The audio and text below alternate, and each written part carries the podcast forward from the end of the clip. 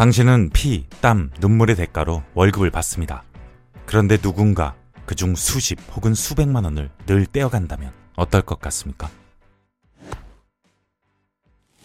강지선 씨는 10년 전에 용역업체에 입사했다. 은행 경비원으로 일하게 된 그의 첫 업무는 지점장님 차 세차였다. 세차가 끝나면 은행원들의 책상을 정리했다. 고장난 ATM을 수리하는 것도 그의 몫이었다. 이 중 은행 경비원의 업무에 해당되는 것은 하나도 없었다. 용역업체는 업무 범위에 대해 설명해 준 적이 없었고 인수인계 받은 대로 일할 뿐이었다. 이렇게 열심히 하면 조금씩 나아질 거라 믿었다. 입사한 지 1년이 안 됐을 때 가깝게 지내던 은행 서무 담당자가 그에게 물었다. 지선아, 돈 벌어서 어디다 쓰길래 맨날 돈이 없다 그래.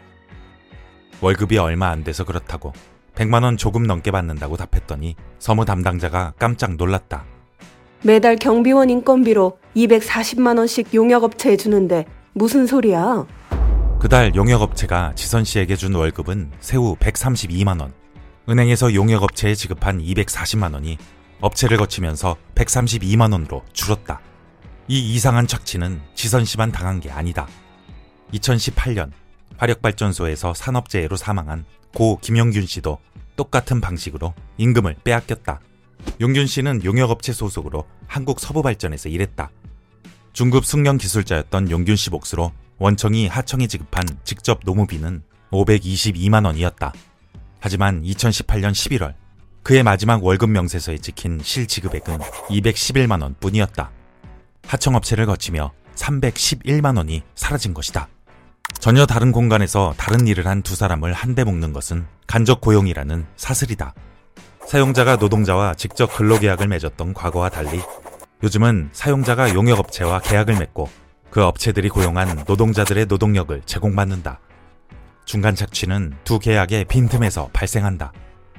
조사 결과 용역업체들이 원청에서 받은 인건비 중 실제 노동자에게 준 돈은 3에서 25%에 불과했다. 많게는 97%를 중간에서 가로챘다는 뜻이다. 도급 계약서에 적힌 인건비를 노동자에게 다 주지 않는 것은 명백한 위법 아닐까? 그런데 전문가들은 뜻밖의 대답을 했다.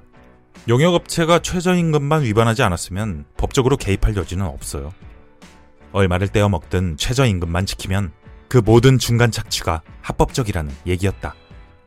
최저임금이 대폭 인상되면 용역업체는 식대, 교통비, 연차수당 등 각종 수당을 하나씩 없애 월급 총액을 동결시켰다. 또한 노동자와 1, 2년마다 근로계약을 새로 맺어 월급에도 연차가 쌓일 수 없게 만들었다. 이렇다 보니 많은 노동자의 월급이 100만원대에 갇혀 있다. 용역업체들은 원청이 지급한 돈에서 자신들이 떼어가는 금액을 관리비라고 주장한다. 업체를 유지하고 일할 여건을 만드는데 쓴다는 얘기다. 그러나 한 주차관리원은 주차관리소를 고쳐주지 않아 추운 겨울에 패딩과 양말을 몇 벌씩 껴입고 일해야 했고 공장 노동자는 저가의 마스크를 쓰고 분진을 뒤집어 써야 했다. 업체가 말하는 관리비에는 노동에 필요한 최소한의 물품을 사는 비용이 포함돼 있지만 정작 노동자들은 받은 게 없었다. 그렇다면 이렇게 떼인 돈은 어디로 흘러가고 있는 것일까? 총 6개 용역업체 대표의 연소득을 확인해 본 결과 이들의 소득은 그야말로 억소리가 나는 수준이었다. 한 하청업체 대표는 연간 20억의 소득을 올리고 있었다. 서울 도시가스 검침 업무 위탁사인 S업체 대표의 연봉은 8천만 원에서 9천만 원 정도로 추정된다. 반면 이 회사 소속 노동자는 월 190만 원을 받고 있다. 수많은 하청업체 사장이 안면 몰수를 넘어 인면 수심의 태도로 중간 착취를 강행하는 이유는 바로 그들의 주머니를 채우기 위해서다. 근로기준법은 아직도 1953년 제정 당시에 머물러 있으며 오늘날 실제하는 346만 명의 간접고용 노동자를 한 명도 보호하지 못하고 있다. 당신 아니라도 일할 사람 많다. 공장 노동자, 도시가스 검침원, 청소원, 경비원들은 오늘도 이 문장 앞에서 울분을 삼키며 고된 현실을 묵묵히 감내한다. 합법적인 착복의 세계와 떼인 돈이 흐르는 곳, 중간 착취의 지옥도. 이 콘텐츠가 도움이 되었다면 구독과 좋아요를 눌러주세요.